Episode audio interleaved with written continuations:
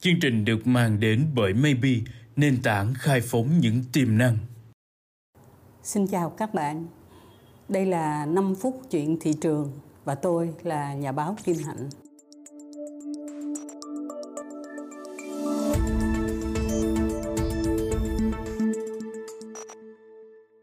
Câu chuyện của chúng tôi hôm nay là nói về cái khó khăn của những người nội trợ đang có hai vấn đề trong tiêu dùng của chúng ta hiện nay. Một là người ta thay đổi cái sản phẩm theo cái hướng là chọn cái mức giá thấp hơn và ít có chú ý tới chất lượng hơn. Vì một cái lẽ mà chúng ta cũng nghe nhiều, tức là cái tình hình kinh tế nó khó khăn quá, người ta phải thắt chặt chi tiêu. Hướng thứ hai, trong thâm sâu người ta cũng vẫn rất là lo âu cho cái sức khỏe. Tại vì cái loại suy thực phẩm á, thí dụ như là mình mua một cái ghế một cái bàn một cái tách thậm chí là xà bông để mình rửa tay để mình giặt đồ mình gội đầu có hơi dễ dãi một chút về chất lượng hay là độ an toàn thì cũng được. Tuy nhiên đối với lại cái sản phẩm mà mình ăn hay là uống tức là nói một cách nó rất là chân chất á, là mình cho vô miệng thì nó phải được cân nhắc rất là kỹ. Không phải vấn đề ngon mà là vấn đề sức khỏe của mình. Có những sự thay đổi phải cân nhắc rất kỹ vì nó liên quan đến sức khỏe.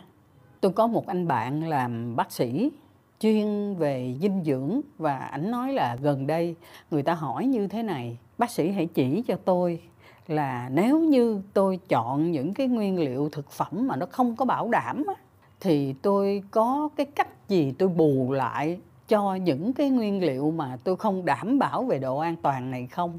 Thì ông bác sĩ ổng nói đó là vấn đề nó quá khó. Có những cái sự thay đổi mà mình không có chú ý tới. Thí dụ như là người ta chiên xào bằng một cái loại dầu ăn mà nó không có đảm bảo an toàn và tận tụy với lại người tiêu dùng đó, thì cái trái tim lúc đó là nó sẽ gặp khó để lại những cái hậu quả trong cái sức khỏe lâu dài.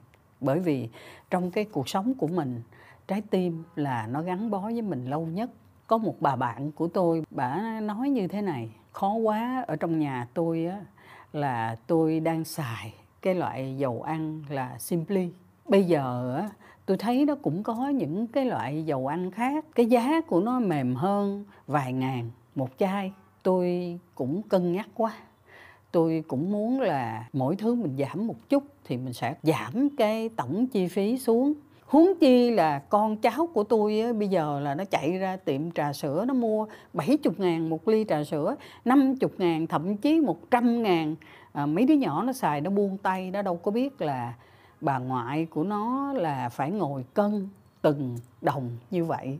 Tôi chỉ còn có một cách nói với bạn tôi là ta thường hay nói là cái gen alpha đó là nó chưa làm ra tiền nhưng nó xài nhiều hơn tụi mình đó.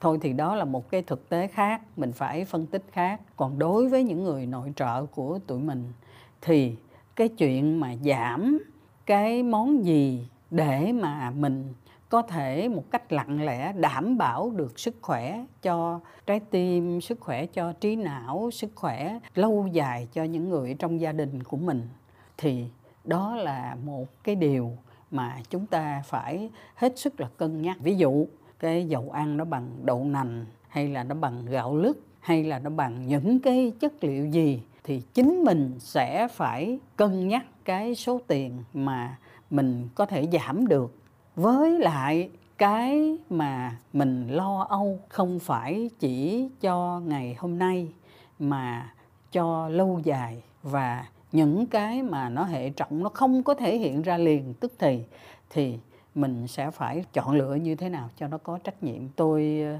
xin được nói về cái khó khăn của những người nội trợ trong cái chọn lựa ngày hôm nay và hy vọng là chúng ta sẽ có những cái cuộc trao đổi về cái cách chọn lựa này. Tôi ờ, xin dừng cái câu chuyện của chúng ta ở đây.